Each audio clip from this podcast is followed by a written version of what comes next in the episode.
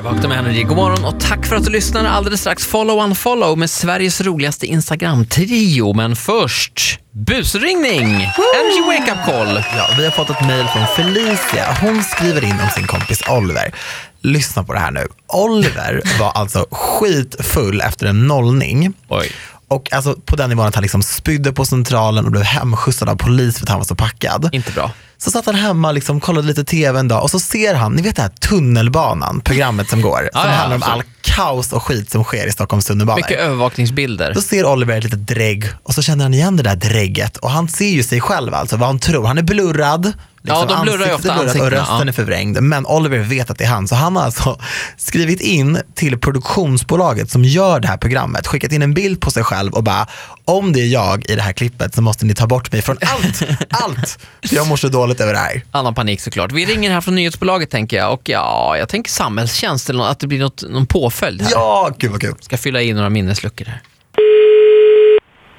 Ja, det är Oliver. Hejsan, mitt namn är Henrik Funke. Jag ringer från nyhetsbolaget. Det är vi som producerar eh, tv-serien Tunnelbanan. Ja, hejsan. Hej, du har tagit kontakt med oss. Ja, Och eh, kan du dra ditt ärende lite snabbt?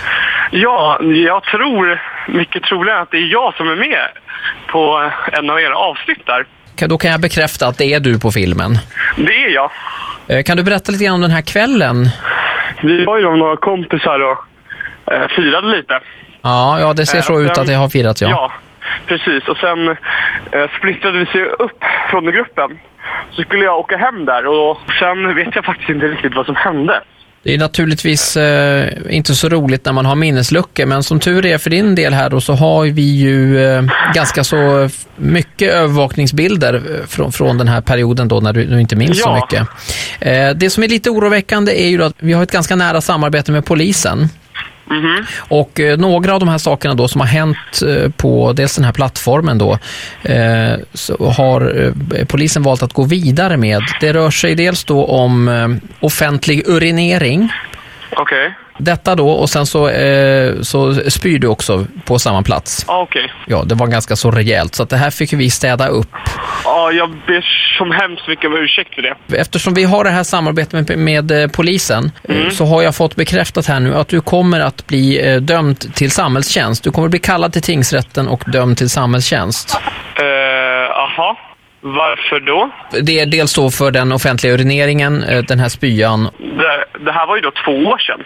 Ja, precis. Och eh, anledningen till att det här kommer fram nu, det är ju för att vi har kunnat släppa de här bilderna nu. Okej. Det är tyvärr inte preskriberat, utan du kommer bli dömd till samhällstjänst 30 dagar. Då får du antingen då, ja, det kan vara att jobba i en gymnasieskola eller städa toaletter eller det kan vara lite olika saker. Du blir även då, ja, du kommer att eh, tvingas medverka i radioprogrammet Vakna med Energy.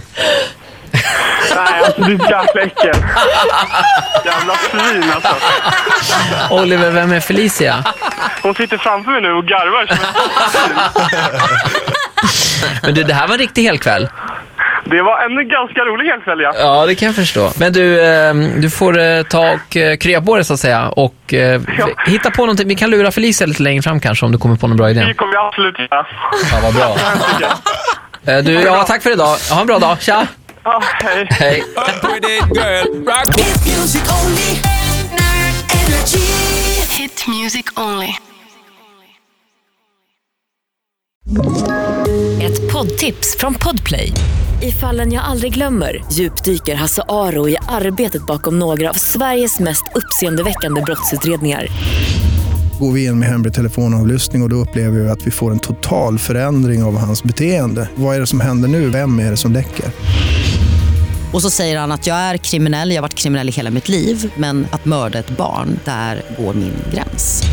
Nya säsongen av Fallen jag aldrig glömmer på Podplay.